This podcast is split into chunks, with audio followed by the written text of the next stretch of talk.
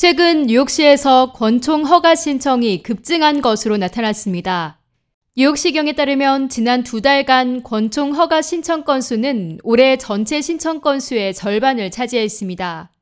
올해 1월 1일부터 8월 28일까지의 신규 권총 허가 신청 건수는 8,058건이었습니다.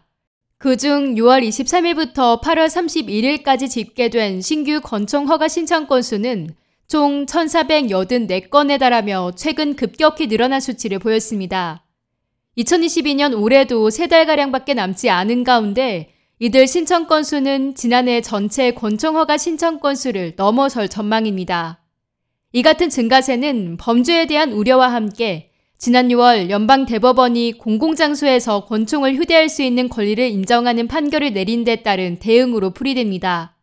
사람들이 집이 아닌 외부에서 권총을 소지할 수 없고 필요에 의해 휴대할 경우에는 사전에 면허를 받도록 한 뉴욕주의 1913년 제정된 주법이 위헌이라고 판단한 것입니다. 이에 따라 뉴욕주 정부는 엄격한 총기 규제를 내세운 새로운 법안을 통과시켰습니다.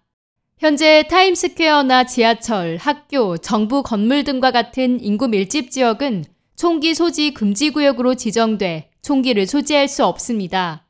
존제이 칼리지의 공공정책 부교수 워렌 앨런은 권총 허가 신청 건수가 5,820건에 이르렀던 지난 2020년을 회고하며 850만 명의 인구가 거주하는 도시에서 3,000명, 심지어 6,000명은 여전히 적은 수치라고 말했습니다.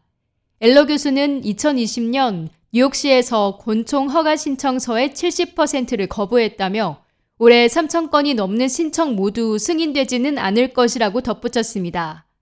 총기 판매점 Seneca Sporting Range의 소유주 존 델로카는 최근 수입이 두 배로 늘었다고 밝혔습니다. 그러나 정작 허가를 받기 위한 절차는 1년 반에서 2년 정도 소요된다며 총기허가 신청자들의 급증은 단지 유행으로 생각된다고 말했습니다. 델로카는 총의 무게뿐만 아니라 총을 숨기기 위해 더 많은 옷을 껴입게 되는 것이 권총 휴대의 매력을 반감시킬 것이라고 말했습니다. 이어 1, 2년 안에 시장에 훨씬 더 많은 중고총이 나올 것으로 예측했습니다. K-Radio 김유리입니다.